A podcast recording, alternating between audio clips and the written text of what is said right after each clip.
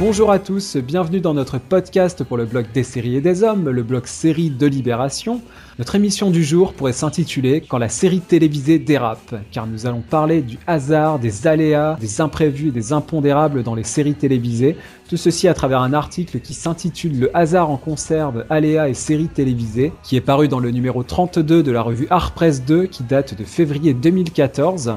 Et à travers ce texte, nous allons évoquer de nombreux impondérables possibles, qu'il s'agisse du remplacement au pied levé d'un acteur, d'une grossesse plus ou moins inopinée d'une actrice, des aléas d'un tournage en direct, d'une improvisation, voire d'une digression, et pour en discuter, j'ai le plaisir de retrouver l'auteur de cet article, Adrienne Boutan, qui est agrégée de lettres modernes et qui est également enseignante en cinéma à l'université de Besançon. On se retrouve donc tout de suite avec Adrienne pour discuter de ce sujet ô combien riche et ouvert à de multiples interprétations possibles.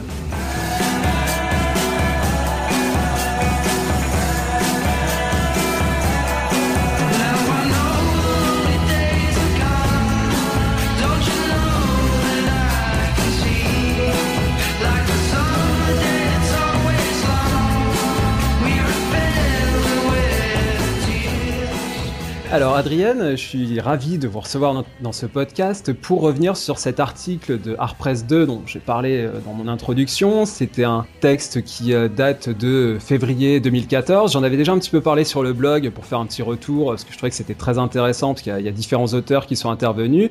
J'avais également eu l'occasion d'en reparler un petit peu avec Dork Zabounian euh, bah, dans le cadre justement de ce podcast. Mais c'est vrai que là, je voudrais revenir avec vous sur spécifiquement votre texte que j'ai trouvé vraiment passionnant pour deux raisons. La première, c'est que vous fournissez énormément d'exemples et en plus, c'est issu de d'une télévision euh, éclatée, on peut dire. C'est-à-dire que vous n'avez pas cette, euh, cette restriction que je retrouve souvent dans les textes universitaires sur les séries de HBO, sur le câble ou sur les séries de genre House of Cards, de Netflix, etc. voilà, vous, c'est, c'est une télé euh, large, populaire et voilà. Donc ça, c'est, Voire honteuse, disons-le. Ouais, voilà, pourquoi pas. et la deuxième chose, c'est que bah, vous ouvrez énormément de pistes et bah, c'est vrai que pour les gens qui étudient un petit peu les séries comme moi et ceux qui peuvent nous écouter, c'est assez passionnant parce qu'en en vous lisant, on a plein d'images en tête, on pense à plein de choses euh, dans les séries euh, par rapport à tout cet aspect digressif, les aléas, les hasards, etc., sur lesquels on va, revenir. Donc je vous propose d'attaquer par une première question, euh, peut-être d'ordre un petit peu général, on va rentrer ensuite dans les, cas plus particuliers. Euh, alors, j'ai ressenti en lisant votre texte, vous allez me dire si euh, vous partagez cet avis ou pas, une certaine tension euh, entre dérapage et contrôle du véhicule très instable que peut être une série télévisée. On sait que c'est une grosse machine, en général, ça peut déraper dans beaucoup de sens. Et en même temps, voilà, il y a un certain contrôle qui est toujours en place et finalement, on se rend compte que ce n'est pas si libre que ça. Alors, pour illustrer ça, vous parlez en introduction euh, de votre texte d'espace ménager au hasard et à l'aléa. Euh, donc, on parle bien voilà d'espace ménager. Donc, il y a cette idée de ménager quand même un espace particulier pour ce dérapage. Et puis d'organisation du hasard. Donc là, est-ce que c'est voilà presque une formule oxymorique Et puis par la suite, vous parlez de mimer le surgissement du hasard dans la narration même.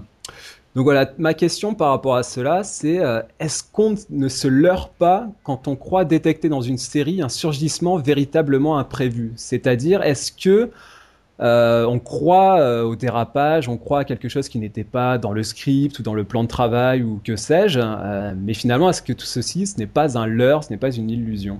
Oui, alors c'est vrai qu'il y a a priori, rien alors évidemment, il faut distinguer entre les, types de séries, mais a priori, il n'y a rien de moins improvisé que, euh, que la série. Alors évidemment que le sitcom, le sitcom, c'est le lieu par excellence du, rire en conserve, etc., euh, etc.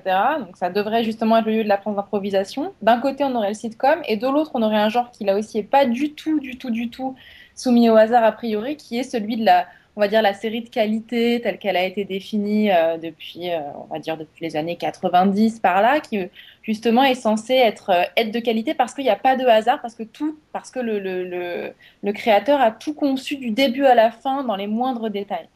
Et donc effectivement, bah, moi j'aurais un exemple de cas où on pense que c'est du hasard et en fait c'est prévu par un, un créateur, des scénaristes démiurges qui ont tout prévu.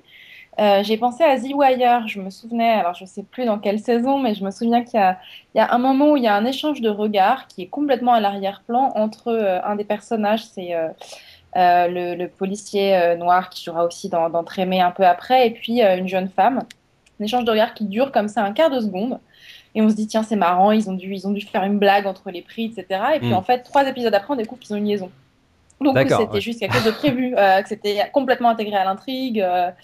Euh, euh, voilà, donc, donc ces questions-là du hasard, je, il, me semble qu'effectivement, plus la série est sophistiquée, plus qu'on croit être du hasard et en fait véritablement un truc concerté, conçu, sans, sans être paranoïaque. Mais, et puis, même quand il y a du hasard, il est toujours dans les bonnes séries, soit il, passe à l'as, c'est-à-dire euh, dans un sitcom, si les acteurs euh, se trompent ou un fou rire, bah, on, passe pas ça, soit il est réutilisé dans l'intrigue. Et ça, euh, c'est ce qui m'intéresse moi dans certaines séries, c'est ce que j'ai repéré très aisément dans The L Word, par exemple. Une récupération finalement de l'imprévu ah. qui est réintégrée dans la, diégèse de la série, c'est ça? Exactement, c'est exactement ça. Ouais, ouais, ouais. Et euh, je pensais aussi, euh, parfois c'est même intrinsèque à la série, dans euh, Curb Your Enthusiasm mm. de, Larry David, c'est ça, c'est réorganiser le hasard, c'est-à-dire vraiment, pour le coup, euh, pas du tout laisser, laisser la place au hasard pendant le tournage, les laisser complètement libres, improviser, écrire un, un, canevas absolument minimal, mais ensuite au moment du au moment du montage, pour le coup, on n'est plus du tout, on retrouve la logique du contrôle absolu de la création à tous mm. les niveaux. Et c'est vrai que vous parliez de David Simon. en l'occurrence, c'est un, un, bon exemple parce que lui est capable de laisser filtrer euh, quelque chose dans un épisode et puis de revenir euh, dessus euh, trois saisons plus tard. Quoi. Je, crois qu'il y a des exemples comme ça. Euh, ou dans des séries plus mainstream comme, comme Lost, on a aussi ça. C'est-à-dire qu'il y a des, des, événements qui sont laissés en suspens et finalement, il, il faut vraiment une mémoire d'éléphant pour retrouver ce, ce, moment initial. Et d'ailleurs, je lisais un, un, par rapport à ça que très souvent dans les, dans les précédemment, vous savez, dans les, séries américaines, vous avez le On, et très souvent, ils, sont, euh, ils, offrent une direction par rapport à ce qui va se passer dans l'épisode. Et finalement, ils rappellent des événements. Alors on se dit, mais pourquoi ils nous remontrent ça? Ça date d'il y a trois saisons. Et en fait, c'est un petit rappel parce que justement, la suite de l'épisode va être, euh, va être euh, dans, dans, la, dans la suite de, ce, de cet événement passé. et vous parliez des sitcoms. Alors c'est vrai que c'est un genre historique de la télé américaine. Et c'est vraiment justement, je trouve, au, cœur de ces tensions qu'on évoquait, c'est-à-dire que bah, on enregistre devant une audience en live, donc il y a les réactions du public. Et alors justement, je voulais parler de précisément des, rires en boîte, euh, des rires enregistrés, euh, parce que là, c'est vraiment justement le, en plein paradoxe, c'est-à-dire qu'on enregistre du, du rire, donc de la réaction spontanée à chaud devant un spectacle comme on assiste à une pièce de théâtre. Et en même temps, ce rire, il est enregistré et ensuite trituré, euh, manipulé. Euh, c'est-à-dire que le rire qu'on entend, eh ben, c'est un rire qui, euh, qui va bien, quoi. C'est pas du rire complètement naturel. Donc finalement, c'est assez paradoxal, ce travail sur, sur une matière brute pour en faire quelque chose de très élaboré et un vrai trucage de série, quoi. Tout à fait, mais ça me rappelle la phrase de, dans Man on the Moon sur les, euh, le film sur le comique américain euh, Kaufman, Andy Kaufman, qui a cette réplique qui est Est-ce que tu savais que les rires enregistrés, c'est des rires de gens morts? C'est des gens qui sont morts depuis longtemps qu'on entend rire. Je me dis, c'est ça, il y a effectivement quelque chose de très morbide, de très macabre là-dedans. Et en même temps, ce qui est paradoxal, c'est qu'en fait, qu'on conçoit maintenant comme des enregistrés sont en fait juste la manifestation du fait que c'était effectivement des spectacles en live au départ. D'ailleurs, dans Friends, ils ont toujours insisté sur le fait qu'il s'agissait de vrais rires, de rires, euh, mm. de rires de spectateurs euh, qui étaient là d'emblée. Et donc, je pense que oui, dans le sitcom, il y a toujours cette tension entre la présence du live, euh, la possibilité du live, euh, et dans les bons sitcoms, d'ailleurs, dans les sitcoms les plus intéressants, en général, il y a euh, soit, alors pour certains, on supprime les rires enregistrés, c'est ce qui se passe, si je ne me trompe pas, dans How I Met Your Mother. Ah oui, dans How I Met, c'est particulier parce qu'ils enregistrent sans public, et ensuite ils montent l'épisode et ils le montrent à un public, et à ce moment-là, effectivement, ils, enregistrent les rires de ce public. Donc effectivement, c'est un cas encore assez particulier. Pour le coup, il y a d'ailleurs un petit moment, je pense, de. Enfin, il faut s'habituer dans les deux sens. Il faut s'habituer au rire enregistré quand on n'a pas l'habitude, il faut aussi s'habituer à ce n'y ait pas de rire enregistré. Et je me souviens que dans How I Met Your Mother, justement, les comédiens ont un truc où c'est eux-mêmes qui réagissent au gag, du coup, parce qu'il n'y a plus de ah public qui le fait autour. Et donc, ils le font de manière assez subtile, en rigolant. Ce qu'on n'a jamais dans Friends, parce qu'en fait, ils ne sont pas obligés de rigoler puisque les gens le font pour eux. Mais dans euh, Friends, il s'arrête même, il, marque, la pause comique pour le rire. Absolument, bah, c'est-à-dire que pour le coup, dans Friends, on est vraiment dans une logique d'interaction encore complètement théâtrale, euh, et euh, théâtrale au sens où le public est, présent. Et là d'emblée, je me souviens même que dans Friends, il arrivait que les, comédiens demandent leur avis au public sur une réplique. par hmm. exemple, est-ce que vous avez compris telle réplique? Non, bon, bah alors on va la changer, on va la modifier. Donc on était vraiment dans une logique de, de, de, de rapport direct au public, et même dans les, les sitcoms euh, les premiers sitcoms. Je pense à Will and Grace, par exemple, euh, euh, et même avant. Enfin, il y, y, a, beaucoup de il y, a, beaucoup beaucoup d'interactions avec le public donc les dans, les, dans les classiques dans I Love Lucy le Mary Tyler Moore Show voilà dans toutes ces séries là ça, ça joue énormément avec le public absolument alors ensuite bien sûr on y revient toujours on est quand même dans un genre du calibrage donc on calibre et donc et donc on supprime, euh, on rajoute, on modifie, on triture. Et ça, c'est valable pour tout. Je pense même, d'ailleurs, je pensais, on n'est plus tellement dans la logique d'enregistrer, mais je pense à la manière dont Louis C.K. intègre les, les, euh, les, réactions des spectateurs quand il, fait, il intègre des live shows dans son, dans son et pour moi sa série Louis ouais, ouais, c'est ça et je trouve ça je trouve que la différence serait par exemple Louis C.K. qui on sent que c'est quand même le public a priori est quand même à peu près prévenu il y a quand même une différence énorme entre ce que fait Louis C.K. et ce que faisait Seinfeld dans Seinfeld où on se doutait quand même que personne allait venir lui casser la gueule sur la scène dans Louis C.K. on n'est pas complètement sûr qu'à un moment quelqu'un va pas s'énerver ou euh, donc je pense qu'il y, y, a un peu plus d'espace justement pour le débordement dans, dans chez Louis que euh, qu'il y en avait dans Seinfeld, alors que pourtant là encore il reprenait le dispositif du sitcom, etc. Mais euh, voilà, je pense que c'est une question de degré en fait, tout simplement.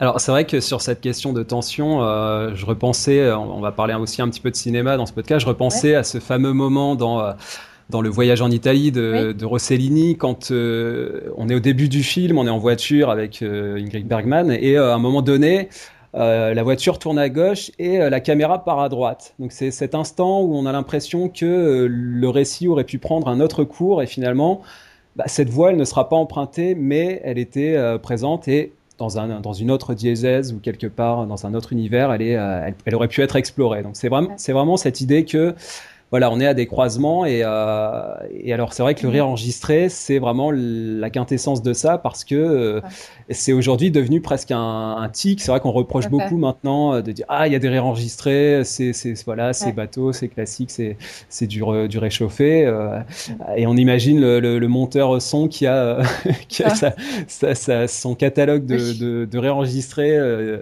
toutes les saisons, public enthousiaste, public un petit peu là, enfin voilà. Quoi. D'ailleurs, je me souviens que dans. C'est dans quel. Il me semble que c'est dans Annie Hall qu'il y a Woody Allen qui est absolument atterré devant. Est-ce que c'est dans Annie Hall ou dans. Non, ça doit être dans Manhattan. Euh, qu'il est complètement consterné devant justement les, les rires enregistrés qu'on lui rajoute sur ses gags.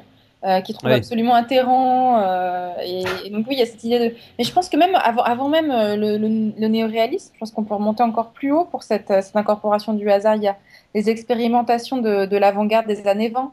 Par exemple, mhm. dans Emak Bakia de Man Ray, euh, il a inscrit le risque à l'intérieur même du, cinéma. Par exemple, alors il roulait à 140, on, le filme en train de rouler à 140 km/h. Il y a un troupeau de moutons qui traverse sa route.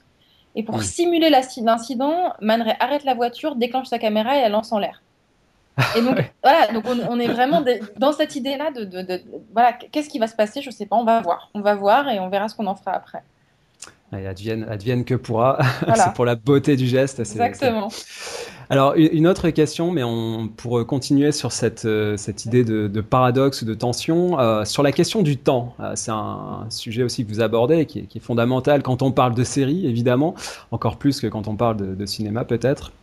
Vous reliez la, la, difficulté à intégrer les interférences entre l'univers réel et l'univers fictif à la question du temps, euh, qui est synonyme à la fois de continuité et de familiarité. C'est vrai que quand on suit une série, en général, enfin, le principe de base, même s'il peut y avoir une, une, annulation prématurée, ou justement, là, cette part de hasard, elle vient du côté de la production, mais sinon, euh, une série, c'est censé durer sur le long terme et créer une accoutumance et finalement euh, produire des fans qui connaissent parfois la série mieux que certains de leurs auteurs, de ces auteurs. Donc, on connaît la série par cœur sur le bout des doigts. Ouais. Mais en même temps, ce que vous rappelez aussi, c'est que la durée du tournage d'une série maximise la probabilité d'être confronté à des impondérables, qu'ils soient humain, logistique, il peut arriver plein de choses sur un tournage. Et d'autant plus sur un tournage de série, parce que euh, même s'il y a des, des, normes et une routine qui s'installent, et eh ben c'est quand même beaucoup plus long qu'un film, et forcément, on fait moins de prises, mais il y a quand même toujours beaucoup de risques qu'il se passe quelque chose qui n'était pas prévu au programme. Tout à fait. on va pas remplacer un acteur au pied levé, c'est-à-dire qu'on va pas tout d'un coup remplacer quelqu'un. À part dans Ma sorcière bien aimée, on va pas remplacer un acteur par par un autre pour jouer le même rôle, quoi. Exactement, oui, vous évoquez cet exemple de, du, mari de Samantha dans, Ma sorcière bien-aimée, Bewitch, euh, qui avait été remplacé au pied levé. Bon, le, public euh, n'était pas aussi, euh, ne pouvait pas manifester sa colère comme aujourd'hui. Ils ont dû recevoir du courrier quand même. Hein. Je pense que ça, ça, a dû jaser. Bon, voilà, ma question par rapport à ça, c'était comment la série télévisée peut concilier ces deux tendances hein, par rapport au temps, donc à la fois euh, le fait de créer une familiarité avec le téléspectateur et en même temps le fait que cette continuité, cette durée de tournage puisse provoquer énormément de, difficultés euh, euh, logiques et humaines. Bah, donc parfois elle en joue tout simplement, c'est même un des grands plaisirs des séries, c'est c'est pas tout à fait ce dont on parle, mais c'est lié quand même hein, sur l'alignement du temps du spectateur et du temps des, euh, de la fiction. Pour les épisodes spéciaux, hein, l'épisode est tourné pendant Halloween, pendant la période d'Halloween, pendant la période de Noël, etc. Ça, c'est un truc un peu spécifique, mais ce rapprochement-là, il est possible. Ensuite, le problème des hasards qui arrivent, bah, en le réincorporant dans la fiction et à mon sens en le commentant. C'est-à-dire que je pense que l'extrême opposé du mari de Samantha, qui, a, qui est plus le même, la même personne, mais où personne remarque, c'est au contraire de le faire remarquer. Et je pensais par exemple euh, à, la saison, si je me trompe pas, c'est la, la, dernière ou l'avant-dernière saison des Sopranos, où euh, l'un des acolytes euh, de Tony a perdu énormément de poids. Mais je veux dire, l'acteur a dû perdre 30 hmm. kilos, enfin au moins.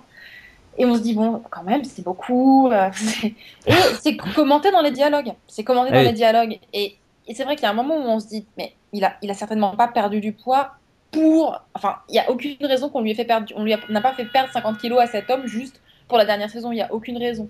C'est donc qu'a été réincorporé dans les dialogues de la série une transformation qui était propre au corps de l'acteur. Euh, et de manière assez géniale puisque ça correspond à une évolution du personnage, etc.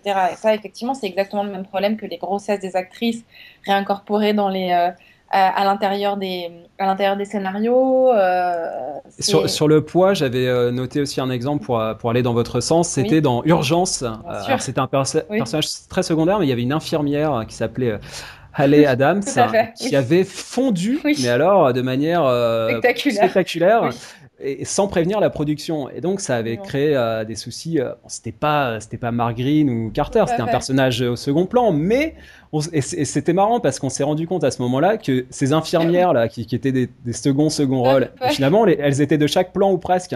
Et donc, le fait qu'on ait une actrice qui est fondue comme ça sans prévenir, et eh ben, ça posait vraiment problème, quoi. Et là, pour le coup, je crois pas qu'il l'ait intégré. Euh, ah bah... me semble pas que c'était intégré au récit. C'est passé un petit peu à l'as, hein, il me semble. Ouais, bah, discrètement. Discrètement, et tout en sautant, bah, c'est un peu le même problème. Il y a des choses qui sont pas intégrables, et je, dirais qu'il y a le problème aussi de la chirurgie esthétique des comédiennes. Euh, là, bah, on est en plein dans le problème de Grey's Anatomy, par exemple.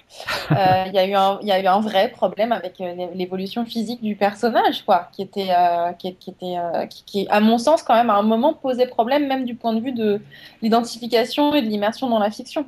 Donc c'est toute la question, c'est comment on fait pour que ça, ça joue pas le rôle d'un tum au sens de Barthes, c'est-à-dire d'un truc qui nous sorte de la fiction. Et, je pense qu'il y a un énorme... Alors évidemment, il y, a des, il y a des univers sériels dans lesquels le hasard peut passer mieux que d'autres. Euh, plus la série est contrôlée, plus ça va être un problème de l'intégrer. Euh, mais c'est aussi une question de, de, de, réactivité des, des, scénaristes et de... Mm. et d'utilisation de ce hasard. Euh. D'ailleurs, vous donnez euh, plusieurs exemples. Peut-être on peut revenir là-dessus. Euh, c'est intéressant. Vous commenciez à l'évoquer les, les actrices qui tombent enceintes. C'est, euh, bah, il y en a énormément et c'est marrant parce que vous l'évoquez dans des séries aussi variées que How I Met Your Mother ou The L Word. Enfin voilà, on est là, on est d'un côté dans la sitcom et de l'autre dans une série de, de câbles sur des lesbiennes. Donc c'est complètement différent. Et c'est alors comment on intègre justement le fait que qu'une actrice tombe enceinte? Vous vous relevez plusieurs cas différents. quels sont les modèles Qu'est-ce qu'on peut faire quand une de ces actrices tombe enceinte Alors, euh, la première possibilité, on le planque totalement. C'est possible ce qu'on fait pour les films, par exemple. Hein. c'est ce que Todd Haynes avait fait pour Le Loin du Paradis. Euh, il a juste refait faire les costumes de Julianne Moore. On était dans le cinéma, donc C'était Elle était possible enceinte pendant le tournage. Elle était de- enceinte, oui, oui, oui. Il a fallu agrandir de plus en plus ses robes et puis euh, raccourcir, rétrécir de plus en plus les cadrages en fait au fur et à mesure Oui. du tournage. Euh, évidemment, ça pose des, des problèmes de continuité, quoi, hein, bien sûr, parce que voilà, c'est, bon, elle n'était pas très enceinte, mais enfin, c'était quand même un problème. Donc, première possibilité, bon, on fait comme si de rien n'était. hein, euh, bon, ce qui, ce qui est quand même assez difficile et pour une série sacrément problématique.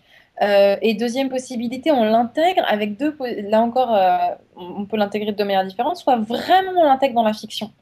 Euh, et il me semble d'ailleurs que l'intégrer dans la fiction, ça veut aussi dire quelque chose. Intégrer les grossesses des comédiennes, ça veut aussi dire qu'on les laisse un peu avoir, euh, avoir une existence de femme euh, qui soit pas Mhm. uniquement réduite à, à- à- voilà, à faire la pin-up et à euh, l'objet. Ouais, je pense que ça c'est c'est assez, c'est assez intéressant. D'ailleurs, c'est drôle parce que c'était thématisé dans, je sais pas si vous regardez la série 10% euh, en Ah France, bah oui, oui, qui mais voilà, dans les, France 2, bah ouais. oui, dans l'épisode de la semaine dernière avec Audrey Fleurot, il y avait justement un jeu sur cette idée-là. hein. Qu'est-ce qu'on fait du corps de la femme pendant ou après la grossesse qui s'est transformé Est-ce qu'on essaye de le gommer ou est-ce qu'on essaye de, jouer avec, etc. Mais donc, les autres possibilités, c'est on en tient compte et soit on en tient compte vraiment en l'incorporant dans la fiction, mais là, c'est un casse-tête terrible pour les scénaristes. Euh, je pensais à Friends, euh, enfin, il y a qu'à voir à quel Avec point les- par Voilà. exemple, avec les triplets. c'est oui, ça. donc- Et puis surtout cette espèce de, de, de, de- de scénario, mais improbable, où elle, euh, elle est mère porteuse pour son frère. Enfin, ça- Oui. on imagine, c'est- assez génial d'ailleurs. hein, Mais je veux dire, le méli-mélo pour les scénaristes, euh, c'est- voilà. Mais Ils s'en sont très bien sortis parce sont que c'est vrai que c'est devenu un arc euh, ah bah oui. majeur de la série. Quoi. Ah, majeur. tous. Mais du coup, c'était c'est- voilà, c'était improbable. Mais d'une certaine manière, Friends, c'était encore une manière très classique parce qu'on l'incorporait totalement. C'est-à-dire qu'elle elle aurait tout à fait pu porter un post si on faisait aucune allusion au fait qu'elle était vraiment enceinte. On l'incorporait vraiment dans la série sans clin d'œil.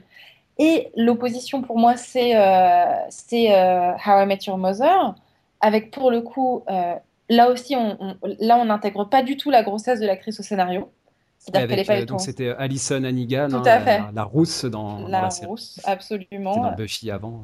Dans Buffy et dans American Pie encore avant. Voilà. Euh, ouais. Tout à fait. Euh, oui, et là, évidemment, bah, c'était absolument un, un- incompréhens- impossible avec son, par rapport à l'évolution de son personnage qu'elle tombe enceinte à ce moment-là.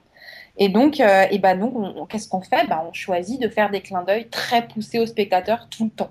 Il y a le moment où on nous dit de manière très cavalière et tout d'un coup, euh, elle a disparu, puis on l'a plus revue pendant trois mois. Et là, bah, effectivement, elle disparaît de la série parce qu'elle parce qu'elle accouche. Il y a le moment où on lui met des objets de plus en plus énormes devant le ventre. Et ça, c'est génial parce que ça fait allusion aux stratégies qu'on avait effectivement avant pour cacher les grossesses des actrices. Sauf Ah oui. que là, c'est dit, c'est montré, euh, c'est Mm. pas planqué. Donc, c'est une espèce de, de masquage au second degré. Et puis, il y a cette scène géniale où elle, où on lui fait avaler tellement de hot dogs qu'elle se met à avoir un ventre énorme. Et donc, elle soulève son, son t-shirt. Et, et on voit effectivement son ventre qui est énorme, pas parce qu'elle a mangé 200 hot dogs, mais parce qu'elle est, elle est très enceinte. Alors, vous avez une formule que je trouve très belle, c'est euh, quand vous parlez du surgissement du corps réel. hein, C'est vraiment ça quand on parlait des femmes enceintes. Euh, Peut-être on revenait aussi sur le. C'est un cas que vous avez expliqué dans votre texte, mais euh, c'est une série qu'on connaît pas trop, dont on parle pas suffisamment, c'est The L Word. Oui. Et justement, peut-être évoquez-nous le, le Oui. cas de, de cette actrice enceinte. Comment ça a été traité dans la série? Alors d'abord, ce que je trouve assez marrant, c'est un peu du, du, du ragot, mais c'est quand même assez beau, je trouve, c'est que l'actrice a elle-même dit qu'elle elle pensait qu'elle s'était retrouvée enceinte euh, dans la vie parce que son personnage à la saison précédente était censé avoir essayé de tomber enceinte. Et elle a expliqué Ah oui. que ça l'avait sans doute tellement travaillé que euh, c'était une des raisons de sa maternité dans la vie réelle. Donc c'est assez génial, c'est dans l'autre sens, mais c'est déjà assez, assez intéressant sur l'imprégnation par un univers fictionnel. Et, euh, et puis ensuite, bah, ce qui s'est passé, et là c'est pour ça que c'est une série qui est quand même fascinante parce que The L Word c'est à la fois hyper calibré, hyper soap et, complètement transgressif à plein de niveaux. On a vraiment pu observer l'évolution du corps de l'actrice euh, d'épisode en épisode. Je veux dire qu'il était scruté, c'était pas s- dans euh, How I Met Your Mother, on soulevait son t-shirt une seconde et puis elle redevenait surmaquillée. Sur là, dans The L Word, on l'a vraiment vu peu à peu. Euh, devenir de plus en plus enceinte. On l'a vu nue, on l'a vu faire l'amour enceinte. Enfin, il y avait une espèce de, de Une mise en abîme de l'actrice très euh, forte dans son d- rôle. Ouais, ouais. d'utilisation vraiment de son corps, mais de son corps à elle. Et c'est c'est quand même assez courageux. D'ailleurs, je pense aussi de la part de l'actrice, parce que c'est quand même se mettre un peu en, en péril, euh, pas- pas, pas pour des raisons esthétiques ou autres, mais parce qu'elle livrait quand même, on, on allait dans une livrée de l'intime euh, très ouais. très loin. Ouais. Isabelle Carré l'a fait il n'y a pas très longtemps, il me semble, quand elle a fait un tournage enceinte aussi. Tout à fait, ouais. Absolument. Et alors, c'est vrai que un autre exemple par rapport à ça qui est, qui est marquant, c'est celui de Lucille Ball dans, dans I Love Lucy, parce que quelque part, elle a eu un enfant avec les spectateurs.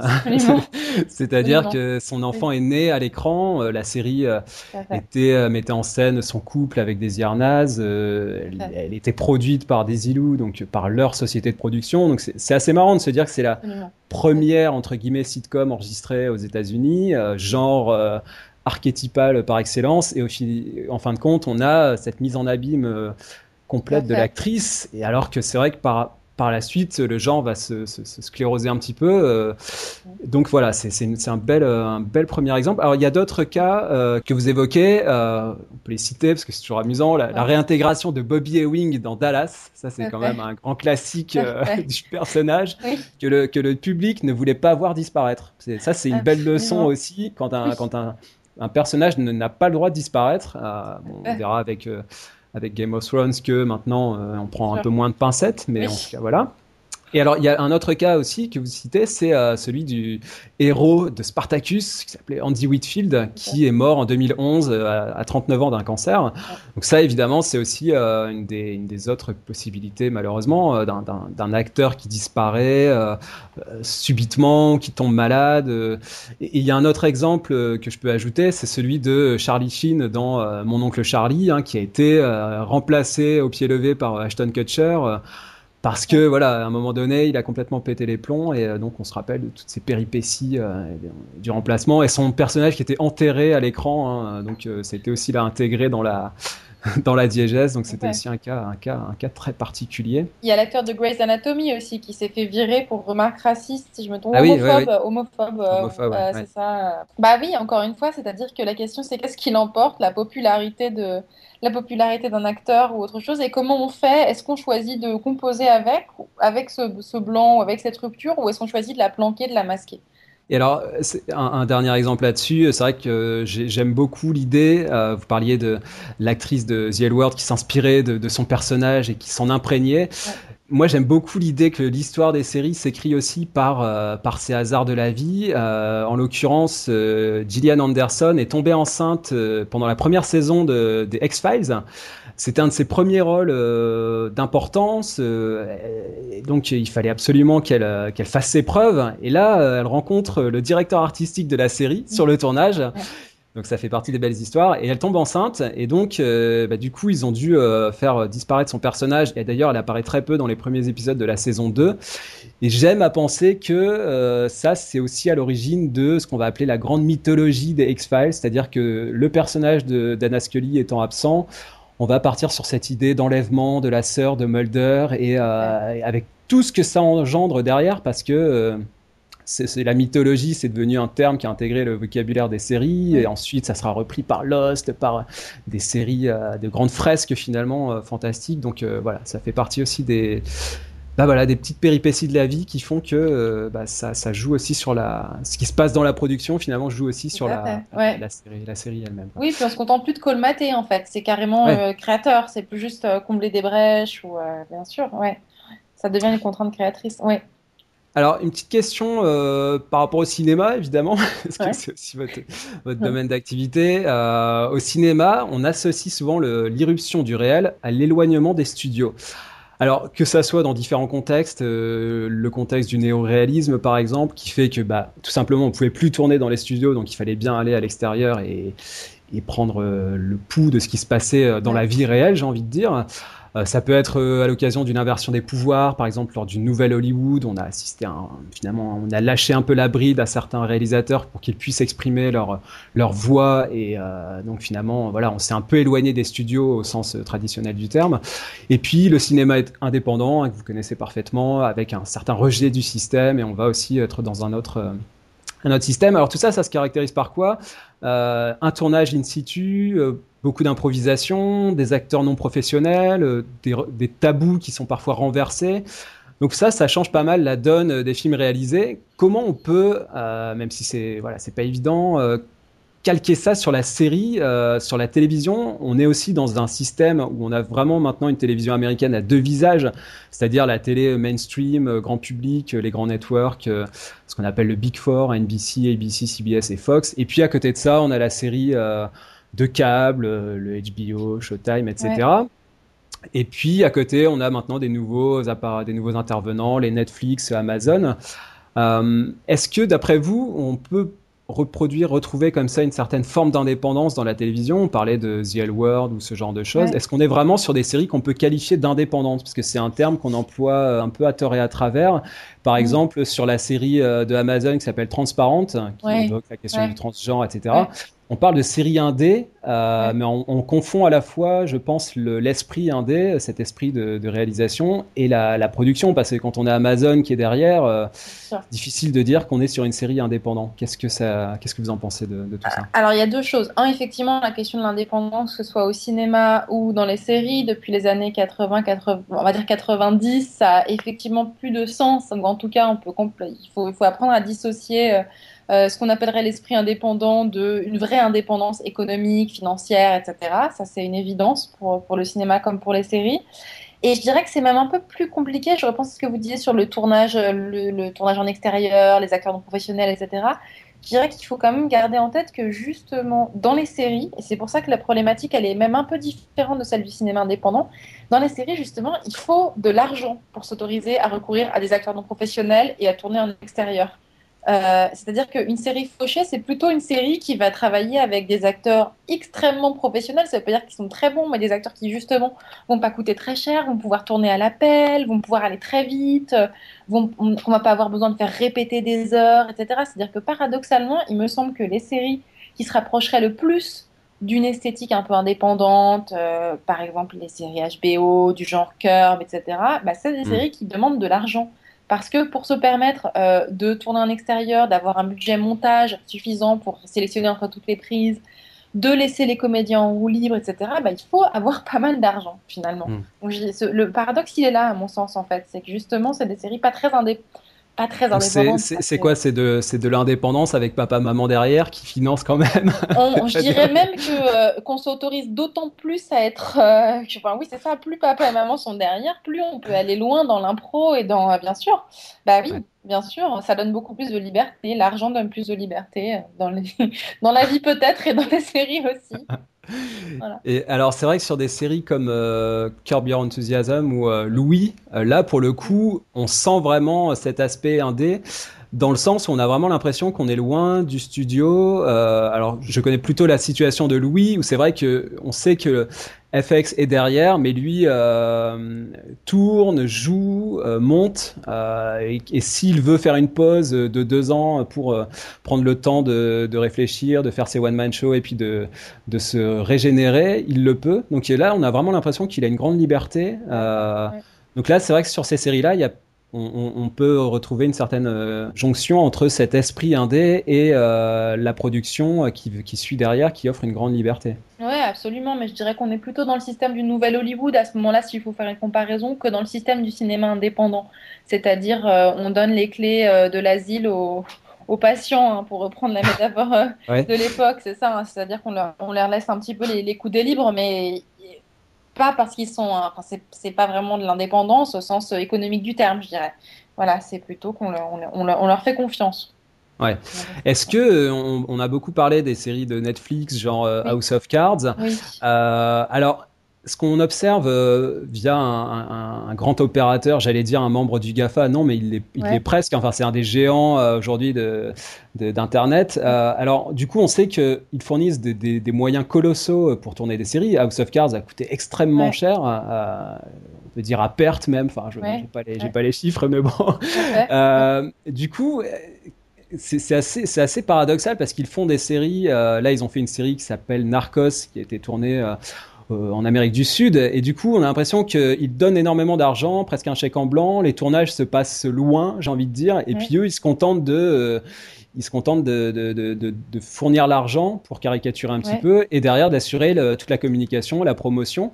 Donc là, c'est ça, serait quel modèle par rapport à on faisait des comparaisons par rapport au cinéma. Euh, Euh, ça serait quel modèle? Euh, bah, Alors, est-ce que c'est un nouveau ouais, modèle? je dirais, et oui, ah oui, j'y verrais un nouveau modèle, c'est-à-dire que mettre autant d'argent tout en laissant aussi libre, non, je dirais que c'est peut-être le modèle, encore une fois, du nouvel Hollywood pré-Heaven's Gate, quoi. Hmm. C'est-à-dire, euh, on laisse beaucoup d'argent et on le laisse faire tant qu'il rapporte parce qu'on se dit que ça va être source d'innovation. Mais c'est vrai qu'on est à l'opposé exact, du- l'extrême opposé du cinéma classique et du cinéma hollywoodien. Enfin, c'est l'anti-Selznick, je dirais, Euh, l'anti, euh, l'anti-surcontrôle, etc.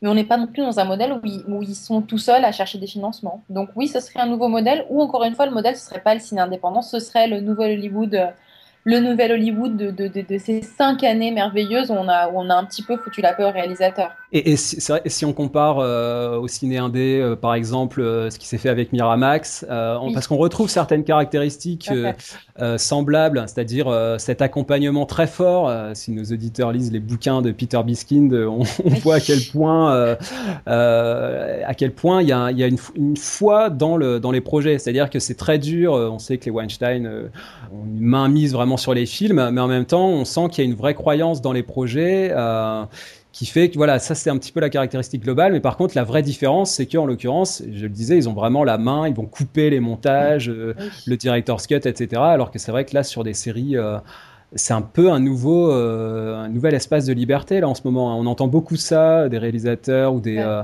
des Jane Campion ou des gens comme ça qui se, qui sont en pamoison devant. euh, Ouais. devant le fait d'avoir des financements et de pouvoir ou, euh, ou euh, Soderbergh qui fait The Nick aujourd'hui Ouais. euh, c'est un peu un petit, un petit paradis pour elle. On peut se demander Ouais. si ça va, si ça va durer très longtemps, mais en tout cas, c'est vrai que c'est c'est une nouvelle, euh, Bah, une nouvelle manne pour ces gens-là, quoi, qui peuvent s'exprimer. Si vous regardez même concrètement, par exemple, on parlait de The L Word, vous regardez le générique de The L Word, et même d'ailleurs un petit peu avant de Sex in the City aussi, mais c'est pour The L Word que c'est le plus marquant. Au générique, c'est simple, il y a à peu près toutes les cinéastes américaines, cinéastes femmes américaines indépendantes des années 80, tout début des années 90.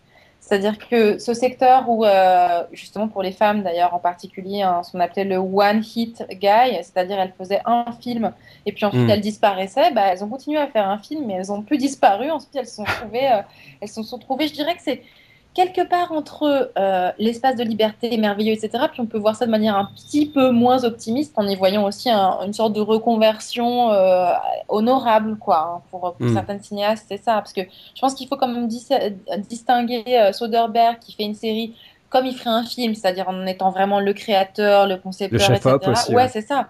Et puis celles qui, par exemple, vont diriger The L Word, c'est-à-dire se mettre quand même encore sous la houlette de la créatrice, Eileen Chaiken, et donc en fait, finalement, peu ou prou font la même chose que les cinéastes des années 50-60 qui allaient faire de la télé pour faire de l'argent parce que euh, parce qu'ils avaient plus leur place au cinéma. Donc je pense que c'est c'est quelque part entre les deux. Euh, ça peut être Mm. quelque chose de très prestigieux ou bien ça peut être euh, au contraire une espèce, pas une voie de garage, mais enfin une espèce de pis-aller quand même. Voilà, je dirais que c'est entre les deux.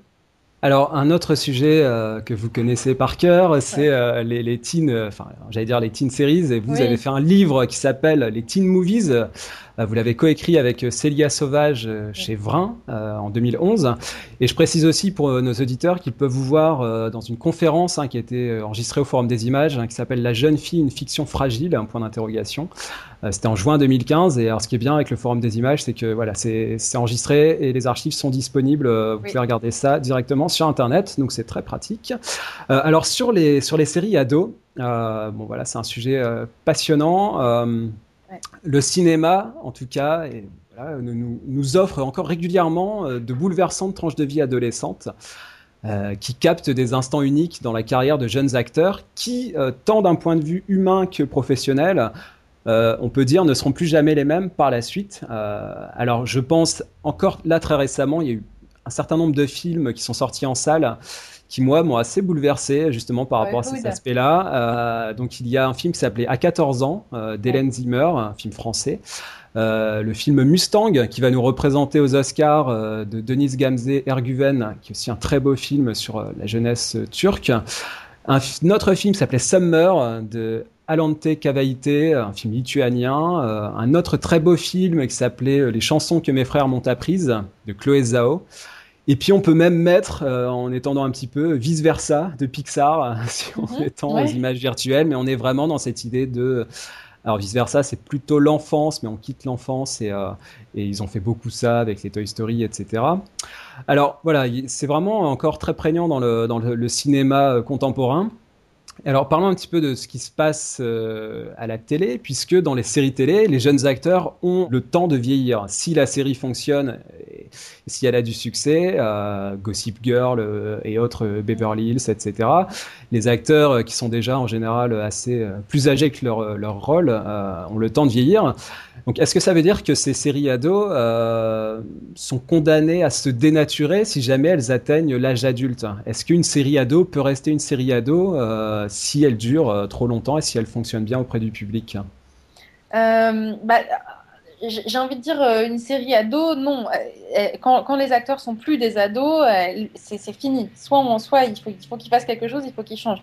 Mais après, évidemment, ça, ça, doit être nuancé tout ça. Par exemple, il y a évidemment un plaisir à voir quand même les acteurs se transformer. Là, ça date d'avant la série. Je pense qu'il y a tous les films qui sont conçus justement comme des films accompagnant leurs acteurs dans le temps. Évidemment, la série des Douanelles, euh, tout ce que vous citiez tout à l'heure, je pensais à Boyhood aussi, hein, qui était justement mm. euh, presque conçu sur le modèle sériel, c'est-à-dire les voir grandir, euh, tout à fait, Nick les séries télévisées adolescentes, là encore, alors qu'est-ce que ça veut dire quand les acteurs sont trop vieux? On sait que la majorité du temps, les acteurs sont de toute façon trop vieux au départ, puisque souvent on prend des acteurs d'une vingtaine d'années pour jouer des personnages qui ont 16 ans ou 17 ans c'était le cas pour Dawson, par exemple, ou pour, euh, je citais Beverly Hills, euh, toutes ces séries-là. C'est vrai que les acteurs, ils ont déjà la vingtaine. Et d'ailleurs, un petit exemple par rapport à ça, euh, une de mes séries de chevet, c'est une série qui s'appelle Angela 15 ans, My So-Called Life en, version originale. Et ce qui était très particulier dans cette série, c'est qu'au tout début, l'actrice Claire Danes, il me semble qu'elle avait 13 ans euh, quand elle a commencé, quand elle a tourné le pilote, et après elle avait 14 ans, je crois, quand elle a commencé à tourner la série, et elle tournait avec euh, Jared Leto, qui lui avait, euh, je sais pas, il devait avoir 23, 24, 25 ans.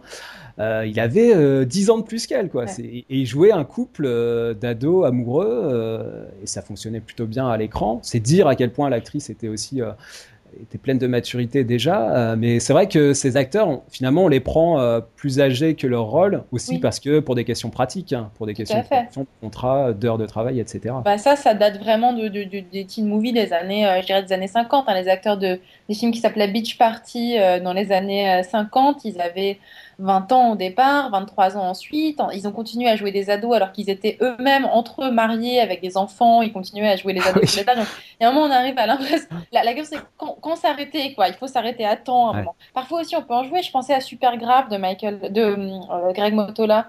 Il y a un acteur qui a, il me semble, une, 30 ans et qui, qui, joue le copain de, de Michael Serra qui lui a, a 18 ans. Donc, euh, effectivement, finalement, ça, et ça passe très bien. Enfin, si on ne le sait pas pendant le film, on se dit ils ont le même âge, bien sûr, c'est logique, c'est normal. Donc ça, peut plus ou moins passer. Par contre, dans le cas des séries, il y a un moment où effectivement il faut arrêter. C'est-à-dire qu'il ne s'agit pas de, de, les voir suivre euh, du début jusqu'à la fin. Toutes les séries ados doivent composer avec le vieillissement de leurs acteurs. D'ailleurs, dans Harry Potter aussi, bien sûr. Mais je pense que du coup, il y a un moment, le choix le plus radical, euh, c'est celui de la série anglaise Skins, qui renouvelle son cheptel de saison en saison. Toutes les deux saisons, ils renouvelaient euh, la génération. Ouais, c'est ça, en laissant juste une, euh, un, personnage témoin hein, qui, euh, qui reste d'une saison à l'autre. Hein. c'est la sœur du personnage. C'est Effie, qui, qui, reste, effectivement, qui restait entre les, les, deux premières et les troisième et quatrième saisons. effectivement. Tout à fait.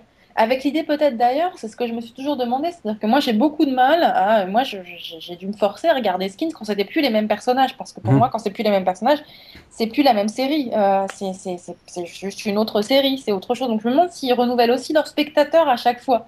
Ça, mhm. serait une, ça serait une question à poser quand même. D'ailleurs, ils euh, avaient terminé la série euh, en faisant euh, trois épisodes spéciaux qui étaient plus sur l'entrée dans l'âge adulte. Donc là, ils s'étaient concentrés sur un personnage de, chaque génération, plus ou moins, et donc ils avaient fait cette cette conclusion qui était plutôt bien vue. Ouais, c'était vraiment l'idée de voilà de boucler la boucle et de.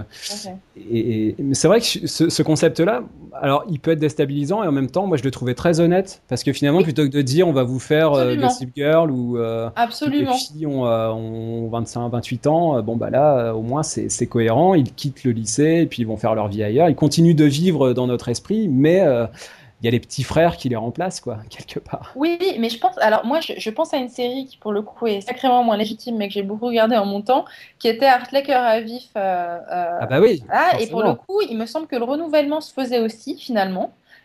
Ah, en, fait, autant que de séries australiennes, autant que dans Skin, mais de manière beaucoup plus progressive, qui faisait qu'en fait les personnages discrètement partaient, euh, partaient peu à peu, qu'ils étaient rattrapés par d'autres. En fait, exactement comme ce qui se passe dans un lycée finalement. Hein. C'est-à-dire qu'on a cohabitation de plusieurs générations et puis il y en a qui s'en qui s'en vont peu à peu.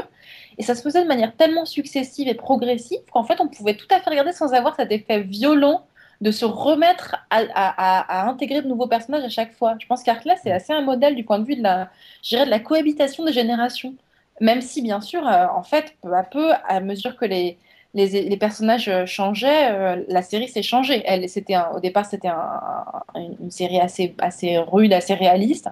Et c'est devenu de plus en plus, si on regarde les comédiens du début de la, saison, de la série et de la fin, des comédiens de plus en plus lisses, de plus en plus photogéniques, et la série, c'est beaucoup passagie. Mais, euh, mais c'était une manière intéressante de jouer avec justement le fait que les comédiens vieillissent, quoi. alors, dans, les, dans votre essai euh, Les Teen Movies, euh, vous dites, je cite, Loin d'être une période au contour délimité, l'adolescence est devenue, au cours des 20 dernières années, une notion plus floue et élastique. Et pour illustrer ça, dans un des films que je citais en exemple, qui est Les chansons que mes frères m'ont apprises, je trouvais, je trouvais que c'était un film vraiment magnifique. Et alors on parlait du cinéma indé, mais alors là justement, c'était un film très difficile à monter, qui a, qui a connu beaucoup de difficultés.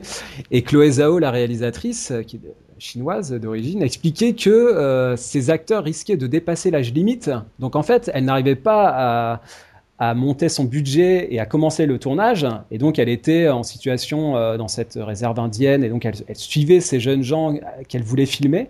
Et elle les voyait grandir, grandir, grandir. Et elle sentait que ça, ça lui filait entre les doigts, qu'ils étaient en train de sortir de cette euh, adolescence. Et donc, à un moment donné, elle a dit bon bah écoutez, je, voilà, j'y vais, euh, je filme, et puis advienne que pourra, le film se fera comme ça et pas autrement. Donc c'est pour dire que c'est vrai que quand je, reviens par rapport à, ce que vous disiez dans, dans les teen movies, cette idée que il y a cet âge fugace qui, euh, qui est vraiment une tranche de vie qui, moi, je trouve assez bouleversante dans ces films ou dans ces séries parce qu'on a vraiment l'impression de, capter quelque chose qui va disparaître. Donc il y a cette idée de, de nostalgie instantanée. C'était euh, c'était Caroline Venac qui parlait de ça par rapport à dans, dans, la revue générique par rapport à la série euh, Angela 15 ans dont je parlais. Elle disait il y a dans cette série une nostalgie instantanée, comme si l'adolescence était déjà dans le regret d'elle-même avant même d'être terminée. Et je trouve que voilà, c'était une belle formule pour dire que ben voilà, c'est moi je suis toujours assez, je sais pas si ça vous fait ça aussi, assez bouleversé quand je regarde euh, quand je regarde un personnage ado parce que euh, je me dis euh, bah voilà, c'est ça, c'est voué à disparaître. pour, pour, prendre une formule. Euh. Oui, bah, la question de la fugacité, il y a, il y a deux manières de, de, la régler. Hein. Enfin, en particulier pour l'adolescence, euh, qui est vraiment effectivement un état très fugace, très fugitif. Soit on fait euh, effectivement ce qu'a fait la cinéaste dans les chansons qu'on a pris, c'est-à-dire eh, on, on, on décide qu'on veut ces adolescents-là et donc on se jette dedans. Soit on le fait de manière, j'allais dire, plus pragmatique et plus cynique, et tout simplement, bah, on en prend d'autres à chaque fois. Je pense qu'on n'est plus dans la sérialité, mais ça rejoint ce qu'on disait sur renouveler le cheptel à chaque fois. Je pense à Bertolucci, bah, une fois qu'il a plus euh, Liv Tyler parce qu'elle est plus tout à fait jeune, bah, il prend euh, Eva Green, qui est un peu Liv Tyler, mais euh, avec 10 ans de moins, etc. C'est-à-dire, ce qu'on cherche à attraper, c'est pas des adolescents, c'est la jeunesse. Et donc, on, la renouvelle à chaque fois. On reprend d'où une espèce de fétichisme de la première fois des acteurs, de leur première apparition cinématographique. Et, je repensais euh, en préparant cette question euh, à la, fameuse fin de Six Feet Under quand euh, Nate, Fisher et le fantôme de Nate Fisher vient se placer derrière l'épaule de, de, Claire qui, qui, prend une photo de sa famille et lui dit You can't take a picture of this, it's already gone. Tu peux pas prendre ça en photo finalement, c'est déjà c'est déjà évanoui quoi, c'est déjà évanescent. Donc je trouvais ça voilà bon, la, fin de, de, la série est magnifique, mais en plus ça vient ça, ça prend un sens là vraiment par rapport à cette question de la jeunesse. Et alors justement pour compléter cette question sur la sur la transformation physique, euh, j'avais noté quelques petits exemples. Euh, dans, il y a une autre teen série qui s'appelle euh, Puberty Blues, que j'aime beaucoup, qui est une série australienne.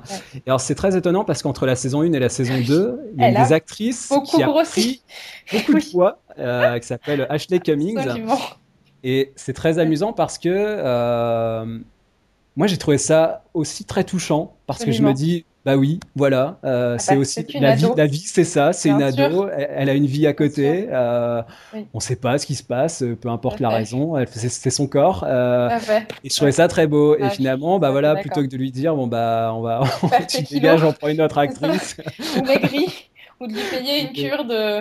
Bah, en fait, moi, je trouve ça très très beau, surtout effectivement, finalement, sur ce que ça dit de, c'est-à-dire qu'on n'est plus autant de Judy Garland qu'on envoie euh, se faire désintoxiquer, maigrir et perdre 15 kilos euh, et qu'on autorise à revenir sur le tournage quand elle a maigri. On autorise les actrices à se transformer et à changer, ce que je trouve assez beau, effectivement de pas l'avoir soit remplacée, soit mise au régime euh, Manu Militari. Euh, c'était. Mais en même temps, la série est sur ça aussi. Enfin, c'est le moment où elle a, elle a changé, euh, elle a changé dans sa tête. Elle a, si je me trompe pas, ça correspond avec son entrée dans l'espèce de collège un peu chic. donc c'est, il se trouve que pour le coup, ça, ça s'accorde très très bien avec l'arc narratif de la série. Il y en a une qui change pas. Il y a une séparation, euh, il y a une séparation entre, les, deux, copines. Et elle est plus ronde aussi dans son tempérament, alors que sa copine est un peu plus, un peu plus stricte et, se durcit. Et puis justement, il y a la copine qui change pas et il y a celle qui change.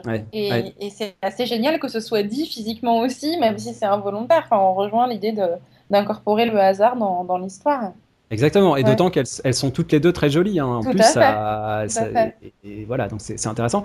Alors, un, autre exemple par rapport à ça, c'était dans Lost. Vous savez que le petit gamin noir qui s'appelait Walt, euh, à un moment, il a une poussée de croissance hallucinante. Et donc, ça a été très compliqué. Il a un peu disparu de la série. Alors, dans, dans Lost, il pouvait en jouer via des flash-forward, etc. Donc, on, arrivait à manipuler ça. Et un dernier exemple, c'était dans, euh, citons une série française, allez, allons-y, euh, Fais pas ci, fais pas ça. Vous avez euh, Elliot Boulet, qui est tout, tout minot au début, c'est un petit gamin, et il a sa voix qui a complètement mué pendant le, cours de la série. Et c'est vrai que c'est assez amusant quand on regarde, euh, quand on s'amuse à revoir les premières saisons de, de sitcoms qui ont duré 10 euh, ou 12 saisons. On voit les acteurs qui sont, euh, prenez Modern Family ou des choses comme ça, les, acteurs qui sont des petits gamins au début. Et quand on revoit la suite, on se dit, bon, ils ont, voilà, le temps a, passé pour eux comme pour nous. Bah, en fait, non, le temps a passé pour eux beaucoup plus que pour nous. Moi, je pensais justement à, nouveau aux Sopranos. Ce qui est génial dans les Sopranos, c'est quand même, si on regarde le début et la fin, Tony change pas tellement, Carmela, par ses coupes de cheveux un peu exotiques, pas tellement non plus. Mais ce qui change, et, d'ailleurs, c'est très très bien utilisé, au début de chaque saison, qu'est-ce qu'on nous montre? Quand même très rapidement surtout dans les, dans les moments où ils se mettent vraiment à changer, c'est euh, Meadow et Anthony Junior, parce que c'est les mm. deux qui vraiment changent de tête et se transforment. Et je trouve que la série, sans en faire conscience que c'est pas une série teen, mais a utilisé ces transformations des personnages ados de manière assez frappante, surtout la transformation d'Anthony Junior. Ça, elle est fabuleuse parce qu'elle va tellement plus vite que celle des parents, justement. C'est assez brillant la manière dont c'est intégré, je trouve. Je sais pas si c'était pensé dès le début comme ça, mais c'est fait de manière assez magistrale, à mon sens. Oui, et puis Mido aussi et, euh, commence à avoir des petits copains. elle a un petit copain. qui maigrit, elle aussi, qui devient. Mais oui, et puis et puis il y a ce moment aussi où on se dit bon, est-ce qu'il savait quel genre de personne ça allait devenir? C'est-à-dire Mido, elle aurait pu mal tourner. Je veux dire, elle aurait, pu devenir une, une, gamine un peu ingrate euh, et ça aurait complètement changé le personnage. Enfin. Donc, donc c'est des choses euh, où, quand Anthony Junior soit devenu aussi un peu un peu balourd comme ça, on se dit que là pour le coup, la transformation physique des personnages a sans doute infléchi carrément l'arc narratif, totalement. Et c'est intéressant en plus dans Les Sopranos ou euh, également dans Mad Men. C'est-à-dire que les enfants n'ont pas ce physique euh, d'enfants typiques euh, hollywoodiens avec un visage lisse. ils sont déjà, alors j'allais dire dans une certaine ingratitude, non, mais ils, ne sont pas dans un standard toutes les séries qu'on peut voir sur la CW, les séries ados, c'est voilà, c'est terrible quoi. Ce sont des acteurs qui ont, qui ont 22-23 ans et qui ont un visage absolument lisse, quoi. Tout dans tous les sens du terme. En même temps, je dirais qu'on prend toujours des risques. Je ne sais pas si, euh, par exemple, euh, s'ils avaient pris l'équivalent de Macaulay Culkin petit, ils n'auraient pas eu des mauvaises surprises. C'est-à-dire qu'il y a toujours des risques avec l'adolescence euh, dans la vie et aussi pour les, pour les, pour les, pour les cinéastes, quoi. Dès lors qu'on prend quelqu'un qui risque de changer, voilà, ça peut aller dans n'importe quel sens.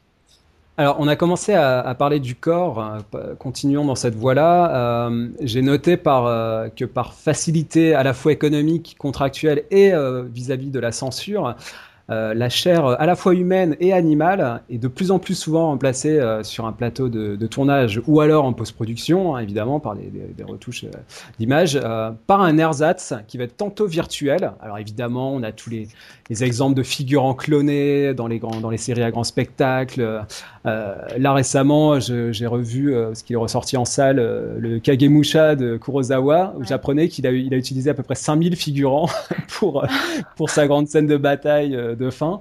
dans, je sais pas, dans le dernier Seigneur des Anneaux ou voire dans Game of Thrones, on est à voilà, on est des effectifs beaucoup plus réduits, mais qui sont gonflés numériquement par les par les effets Euh, et puis vous avez aussi la question des, animaux hein, en images de synthèse de plus en plus. Euh, je sais pas, des films comme euh, Noé par exemple ou voilà, on a des films où les, animaux sont en image synthèse. Et puis ensuite, vous avez les ersatz mécaniques. Alors de plus en plus de bébés en animatronique. Euh, ça a beaucoup fait parler dans le dernier film de Clint Eastwood. On avait un bébé euh, complètement, euh, complètement irréaliste. Ou alors une autre technique aussi, ce sont les prothèses d'organes génitaux qui apparaissent de plus en plus maintenant. par exemple dans La vie d'Adèle, mais dans énormément de films en fait. On s'en rend pas compte, mais c'est des techniques qui apparemment sont de plus en plus répandues. Donc voilà, une question de manière un petit peu générale sur le corps. Est-ce que c'est une entité euh, en quelque sorte, qui est euh, en train de disparaître quelque part sous nos yeux parce qu'elle peut faillir à tout moment. Et par rapport à cette question des hasards et des, euh, aléas, bah, effectivement, le corps est peut-être la première donnée qui peut, qui peut flancher. Bah, je dirais non, et au contraire, je pense que c'est justement ça qui a, qui a stimulé l'envie de tellement de, de, gens, y compris à l'intérieur du, du sitcom, de recourir à l'improvisation et à tout ce qui pouvait mal tourner avec le corps, en fait.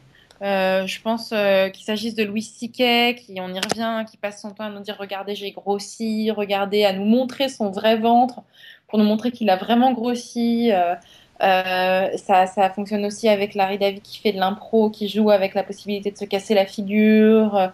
moi je pense que précisément parce qu'on sait qu'il y a possibilité de de remplacer par des, par des, par, ouais, par des images de synthèse, etc., euh, ça, ça, donne d'autant plus envie à ceux qui ont envie d'expérimenter, notamment avec l'improvisation et le hasard, de montrer que c'est du corps réel, que c'est du vrai corps. Et on revient à tout ce mm. qu'on a dit avant, hein, les, scruter les vraies transformations sur les visages des acteurs, sur leur corps, sur... Euh, donc euh, non, je pense que surtout dans les séries, dans les séries au contraire, je pense qu'il est plutôt de plus en plus présent le corps, le corps avec ses transformations.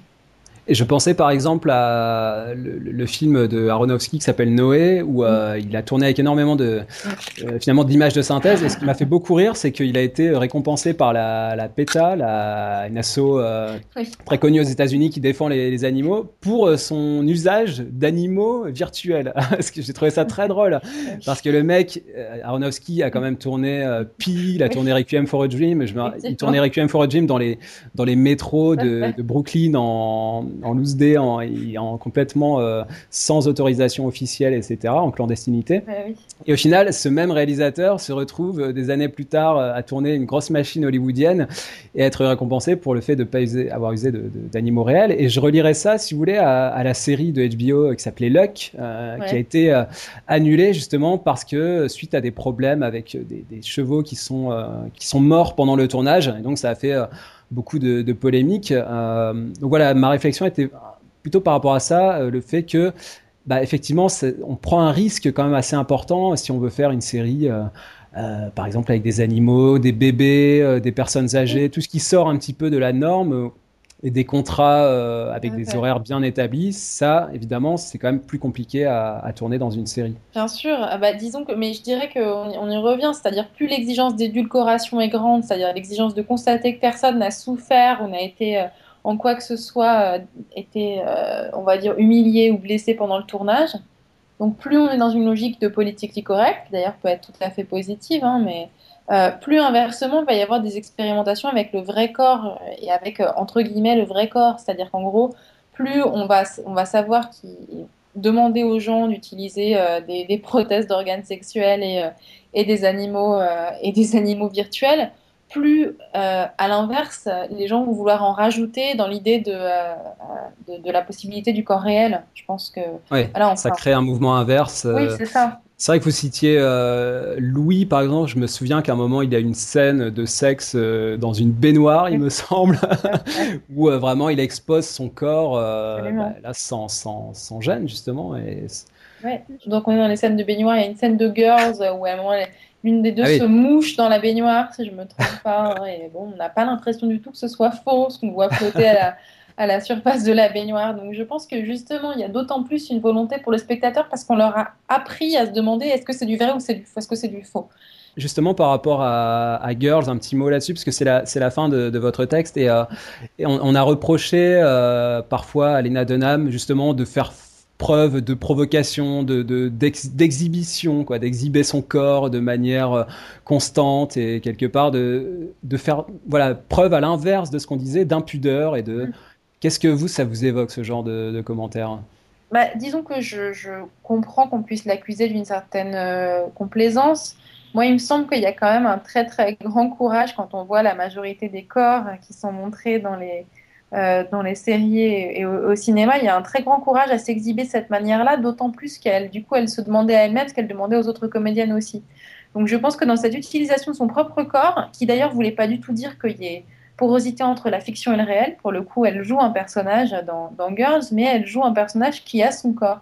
Et elle l'utilise de manière assez, euh, assez juste, efficace, et surtout d'une manière qui s'inscrit très bien dans, dans, le réalisme, entre guillemets, de la série, qui est... Euh, un réalisme du, de l'intime, en fait, de l'intime hmm. et de l'intimité. Donc il me semble pour le coup qu'il y avait une, justesse voilà, à utiliser son propre corps de cette manière-là, à le montrer de cette manière-là. Alors, on, a eu un, là un exemple vraiment euh, qui tombe parfaitement euh, dans le cadre de, votre texte sur les, hasards, les aléas. C'est euh, celui de la série Homeland qui a récemment subi un acte de sabotage interne, puisque, je rappelle les faits succinctement, dans l'épisode 2 de la nouvelle saison, la saison 5, il y a un épisode qui s'appelle The Tradition of Hospitality, ce qui en plus c'est un titre du coup assez ironique par rapport à aux événements, euh, on a pu voir euh, des messages tagués sur des murs en arabe. Alors il y avait euh, Homeland is racist, Homeland is a joke and it didn't make us laugh. Donc ça nous a pas fait rire. ou Black Lives Matter. Donc ça c'est un hashtag qui est bien connu par rapport à la, voilà la, prise en compte des, des, personnes noires. donc ce sont des messages qui ont été tagués en arabe sur les murs d'un camp de réfugiés dans la fiction de la série, hein, la fiction qui était située à la frontière syrio-libanaise cet incident, finalement, il a, il a relancé euh, plusieurs problématiques, hein, euh, celle de l'appel à des collaborateurs extérieurs, puisqu'ici, mm. euh, ils ont fait appel à des artistes égyptiens qui vivaient à Berlin, et donc ils leur ont passé une commande quelque part en leur demandant, voilà, vous nous faites des tags qui puissent euh, paraître réalistes et puis on, ils n'ont pas vraiment encadré la chose et, euh, et, ils ne se sont surtout pas rendus compte du fait que ces messages étaient euh, provocateurs quand l'épisode a été diffusé à la télévision, donc devant une audience quand même assez importante qui a vu ces messages. Ça a été beaucoup relayé sur Internet. Ça, ça, dit aussi quelque chose sur le contrôle du coup de ses propres images, c'est-à-dire qu'ils n'ont là en l'occurrence ils n'ont pas su détecter en, post-production ou en production euh, cet événement. Et puis enfin sur cette confusion entre réalisme et pseudo-réalité, parce que là quelque part on, mélange un petit peu ce qui est dit dans la série, l'image que ça véhicule euh, euh, vis-à-vis de la population représentée à travers le monde, donc d'où cette contestation. Bon, bah voilà, là c'est un mm. autre débat, mais c'était surtout ma question voilà, par rapport à cette irruption d'un réel qui se construit sur la fiction elle-même, dans cet exemple précis d'Homeland. Bon, la première chose, euh, pas exactement, mais vous disiez vous-même, c'est un autre débat, mais je pense que Homeland l'a bien cherché parce que s'il y a un monde qui a quand même essayé un univers, je pense à Homeland, mais je pense aussi bien sûr à 24 heures, qui était, euh, qui était le fait des mêmes, euh, des mêmes créateurs, qui a quand même imposé sur le réel une grille idéologique rigide, euh, laissant pas du tout de place pour le coup à la subtilité, etc. C'est quand même les, les réalisateurs d'Homeland et puis de et puis de 24 heures, leur créateurs. Donc d'une certaine manière, il y a une sorte de retour de bâton euh, assez, euh, assez légitime. Mais sur la, question de la manière dont ça envahit la, fiction, je dirais que c'est un risque que prennent les séries dès lors qu'elles sortent de l'univers calibré des, studios et du sitcom. Euh, par définition, quand on va, quand on essaie de jouer avec les codes du monde extérieur et de faire intervenir le monde extérieur, il y a le hasard qui peut surgir. Et moi, je pensais plutôt du coup à toutes ces séries qui ont volontairement laisser euh, la possibilité du dérapage en tournant en extérieur, en tournant dehors. Et mhm. pour moi, la différence, on va reprendre deux, exemples assez précis, c'est les plans de coupe de Friends sur New York, qui étaient quand même toujours, toujours, toujours les mêmes. Hein, on avait trois images, euh, bon. Et puis euh, le New York de Girls, par exemple, pour le coup, on est vraiment dehors. On est vraiment dehors, elle est vraiment dans le métro. Alors bon, est-ce que ça veut dire que euh, ils ont demandé aux gens de sortir du métro. Est-ce que non, mais on, s'autorise quand même. Et là, vraiment, on est encore dans la tradition, je pense, du cinéma indépendant. Je pense en particulier à la manière dont quelqu'un comme Harmony Corinne dans Gumo ou dans Julien Donkey Boy a vraiment joué avec euh, tout ce qui pouvait surgir du tournage en extérieur, que ce soit les gens qui vous regardent filmer, les réactions potentiellement agressives autour de vous, etc. Là, on est dans une logique qui est beaucoup plus accueillante par rapport au hasard. Hmm. J'avais un autre exemple, c'était les scènes collectives. Par exemple, je pensais au, dans The L Word, il y a des scènes de concert. les, les, filles du, de la série, les actrices principales sont emmenées soit euh, dans un vrai concert, et donc on montre les gens autour, l'interaction avec les gens, soit on les emmène faire un match de basket, un vrai match de basket avec des gens. Donc elles sont un peu dans la fiction, elles continuent à jouer leur rôle, mais en même temps, elles jouent au basket, elles sont dehors, et donc il peut se passer quelque chose. Et parce qu'on accepte qu'il se passe quelque chose, bah, parce que justement on a intégré le hasard, ils vont pas se retrouver avec le genre de cas de figure euh, pathétique euh, qu'on a eu dans, et assez drôle que vous venez de citer dans Homeland. Ouais. Et c'est vrai que, alors on peut tout de même mentionner la, réaction de Alex Gansa, qui est un des créateurs de la série, qui est là pour le coup était plutôt beau joueur parce qu'il a dit, euh, il a expliqué que bon bah voilà, on, on pouvait pas empêcher que ça, ça, arrive, mais finalement on admire cet acte de sabotage artistique. Euh, bon voilà, après sur les faits en eux-mêmes, c'est vrai que on peut discuter de la série. Maintenant, c'est vrai que c'est, hum, ce sont des messages un peu sibyllins pour, pour dire beaucoup plus de choses. Enfin, quand on dit euh, Homeland est raciste, bon, c'est un peu court. C'est un peu ça que je voulais exprimer dans, dans ma question.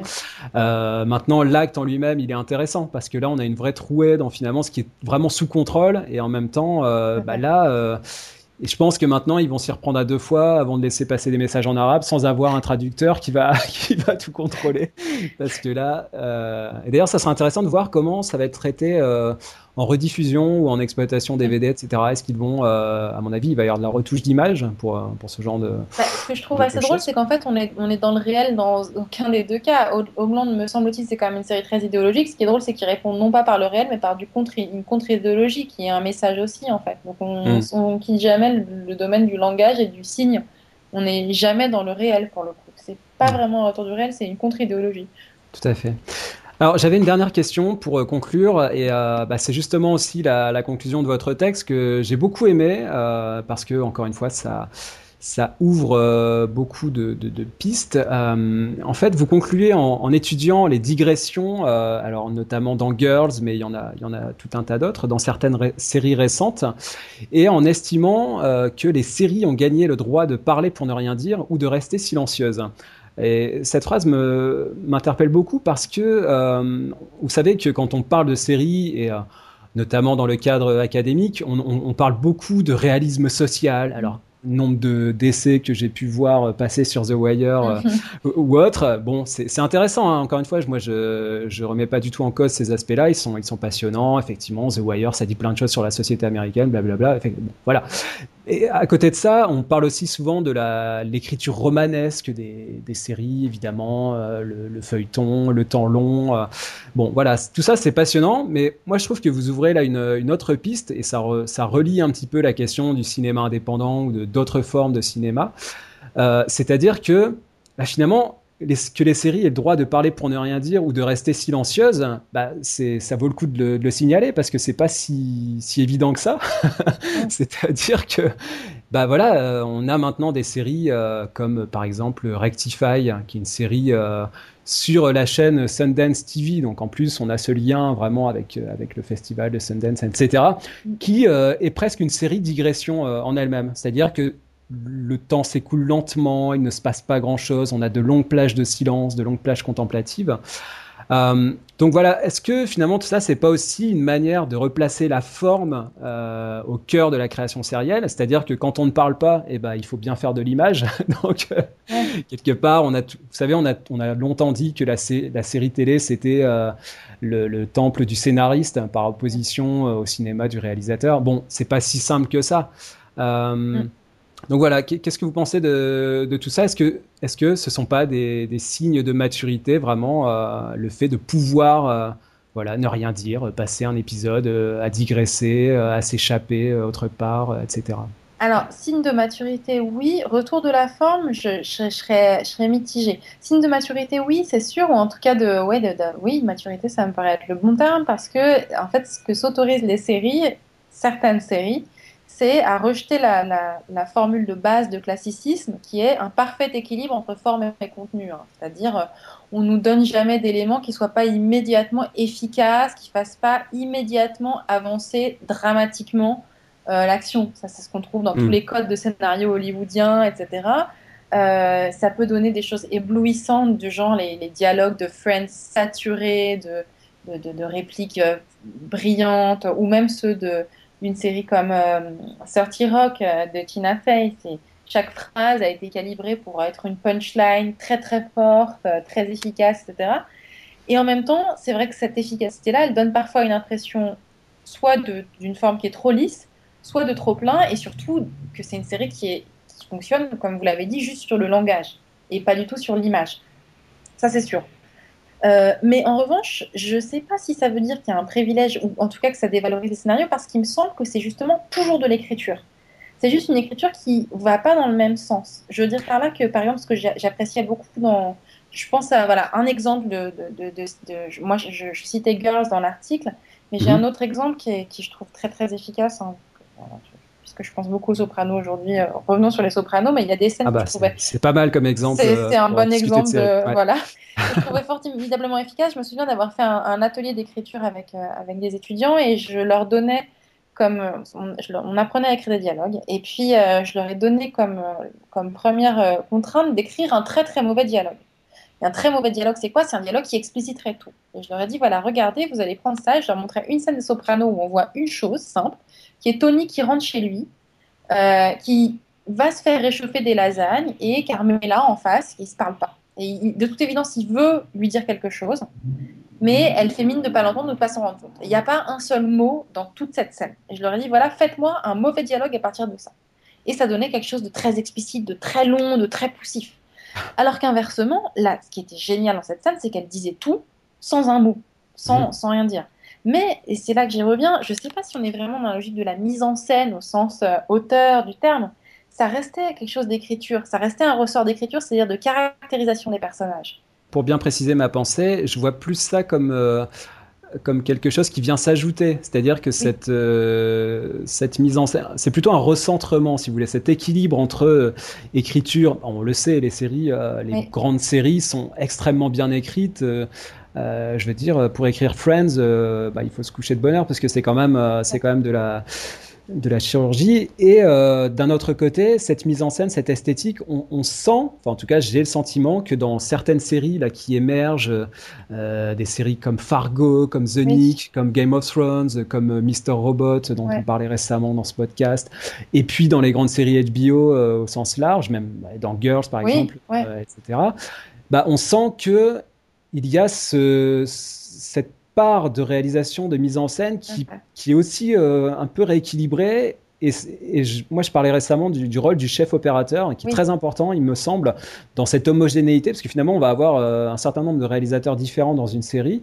Euh, dans d'autres, ça va pas être le cas. Soderbergh, lui, tourne tout, mais dans certaines séries, mais en, même temps, on a vraiment cette cohérence, cette homogénéité dans la, bah, dans l'image, dans la lumière, dans les cadrages, etc qui me fait penser que euh, bah voilà cette, cette, cette, esthétique elle est euh, en train d'être un petit peu renégociée euh, pour atteindre des séries qui sont encore supérieures. J'ai vraiment l'impression qu'on est en train d'atteindre un niveau là euh, encore supérieur à ce qui se faisait euh, bah voilà il y a peut-être 10 ou 20 ans. Alors je suis totalement d'accord. À partir du moment me semble-t-il où et sur ça je c'est sans doute ça peut être tout à fait un point de vue subjectif de ma part hein, mais à, partir du moment où, enfin moi les séries que je préfère, c'est celles où la mise en scène, y compris quand elle est virtuose, je pense que c'est par exemple le cas pour Girls, se met au service euh, du texte et de l'histoire. Et c'est pour le coup, je dirais qu'il y a des séries qui me semblent être quasiment au bord de la décadence parce que précisément, elles mettent en avant des stratégies appuyées de mise en scène. Je pense par exemple, enfin moi,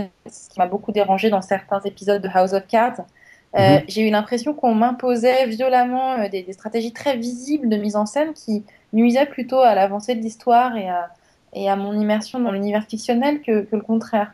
Et, et c'est pour ça que je, bien sûr, je suis tout à fait d'accord avec vous, euh, l'importance des chefs-op, etc., à condition que ça ne devienne pas une sorte de, qui n'est pas un phénomène de rivalité avec le cinéma, montrer nous aussi on peut faire des belles images, nous aussi on peut nous aussi, on peut mettre en scène. À partir du moment où ça devient ça, je trouve qu'on peut très facilement basculer vers la série de faiseurs. Et il me mhm. semble que la série, c'est le contraire de l'art du faiseur. La série, c'est un art modeste, de très très grande modestie et très très grande discrétion. Voilà. Et vous évoquez euh, certaines digressions, euh, on, peut les rappeler, c'est vraiment intéressant ça, c'est-à-dire des, des séries qui, euh, qui se soustraient à elles-mêmes, qui s'échappent le temps d'un épisode. Vous évoquez les cas de, de David Fisher dans Six Feet Under, on se souvient de cet épisode où il est kidnappé dans la saison 4, c'était un épisode qui s'appelait That's My Dog. Euh, Don Draper qui part en goguette à Los Angeles dans Mad Men, euh, ou bien ce fameux bottle épisode The Fly dans euh, Breaking Bad, qui est voilà, centré dans un entrepôt où ils sont, ils passent leur temps à chasser une, une mouche. On, on, peut ajouter d'autres exemples. Le, dans Les Sopranos, Les Sopranos, c'est vraiment un cas intéressant parce que c'est une série presque digressive en elle-même euh, parce qu'il y a beaucoup beaucoup d'échappées par l'onirisme, par par des souvenirs, euh, un moment où on, retrouve les, parents de Tony quand il est enfant, etc. Et il y a ce fameux voyage à Naples, euh, quand il part avec sa bande. Euh, donc là, évidemment, il y a une autoréflexivité par rapport à la mafia, etc. dans Penny Dreadful aussi, la série avec Eva Green, il y a des chaque saison, on retrouve un épisode flashback qui est vraiment roulé sur lui-même. C'est-à-dire qu'on commence par par le, présent et on retourne dans le passé. Et c'est un épisode qui va être centré sur, euh, sur Eva Green euh, dans, tout au long de l'épisode, donc c'est assez, c'est assez passionnant. Et alors, vous dites par rapport à, ces, ces, quelques exemples que souvent ils sont mal reçus par la critique. Euh, est-ce que vous pouvez expliquer pourquoi? Vous parlez de, du fait qu'on ait un retour au désordre narratif et que finalement, ça, souvent, c'est pas très bien perçu. On, on n'aime pas trop que les séries se permettent ce genre de, petites échappées? Bah, Alors, parce qu'il me semble que la, réception des séries, enfin l'appréciation des séries, ça a été, on a considéré que les séries étaient devenues adultes lorsqu'on est sorti des, des, épisodes à rallonge de Dallas qui en fait fonctionnaient plutôt sur une logique de sérialité, mais au sens où on parlait de serial euh, qui sortait dans les, dans les, euh, dans les magazines et où il s'agissait pas de construire une histoire sur le long terme, mais juste de faire en sorte que le lecteur soit accroché à son siège à la fin d'un épisode pour être sûr qu'il revienne la prochaine fois, et qui donc était pensé vraiment au coup par coup. Et il me semble qu'on a considéré que les séries étaient vraiment des séries de qualité, étaient arrivées à l'âge adulte, lorsque les créateurs se sont mis à les penser, ces séries, comme des ensembles, comme des arcs narratifs homogènes, conçu du début à la fin. On, vous, tout à l'heure, vous parliez de, des séries qui, euh, dans, par exemple, dans, dans The Wire, euh, du fait qu'un élément qui n'est pas important, en fait, va s'avérer avoir été très important, mm. mais quatre épisodes. Donc, c'est comme ça qu'on évalue la qualité d'une série. Et donc, tout d'un coup, ces épisodes, ces départures épisodes, ces épisodes, on va dire, à Pax, c'est des épisodes qui donnent l'impression qu'ils repassent à une logique du coup par coup à une logique de partir dans une direction sans avoir pensé l'ensemble, etc. Et je dirais qu'à ce niveau-là, ça peut être dérangeant. On peut avoir l'impression que d'un coup, c'est comme s'il s'était imposé une espèce d'homogénéité très classique et qu'ils en sortaient, ils sortaient de cette cohérence. Donc ils sortent, euh, ils sortent de leurs propres exigences. Donc à ce niveau-là, un niveau esthétique, on comprend que ça ait pu gêner. Et puis aussi, je pense tout simplement à la, perception du spectateur, qui, encore une fois, je pense, c'est un spectateur qui, même lorsqu'il regarde des séries de qualité, attend quand même plus que quand il va voir, euh, même quand c'est un spectateur qui va cinéphile, euh, mais attend des séries qu'elles euh, qu'elles avancent et qu'elles avancent dramatiquement. Et moi, je me souviens par exemple de ma propre réaction lors de l'épisode des Sopranos, ou l'épisode justement de la mort du cousin de Tony, hein, joué par Steve Buscemi. Mhm. Je me souviens que cet épisode-là, justement, c'est, il me semble, le plus long épisode onirique. Le moment où vraiment le rêve de Tony est immense, ça dure très très très longtemps, ça doit durer, je pense, les trois quarts de l'épisode. Et je me souviens de me dire, bon, d'accord, mais est-ce qu'on pourrait avancer? Est-ce qu'on pourrait savoir s'il est mort ou pas? Et je pense qu'il y a un moment où dans la série, on finit toujours par se dire ça. Ce qu'on s'autoriserait pas à faire au ciné, devant un film dont on se dit qu'il est fait par un, grand cinéaste. On s'autorise à le faire dans la série. C'est-à-dire, bon, ok, mais est-ce qu'on pourrait revenir à l'intrigue principale, s'il vous plaît?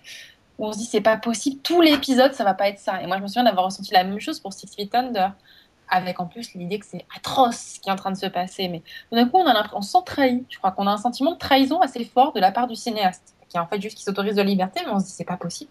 En fait, c'est que ça. L'épisode va être que ça. Voilà. Donc je pense que c'est une, très, une attente qui est différente euh, de la part du spectateur par rapport à l'avancée dramatique euh, qu'on exige d'un épisode de série, même de série de qualité entre guillemets.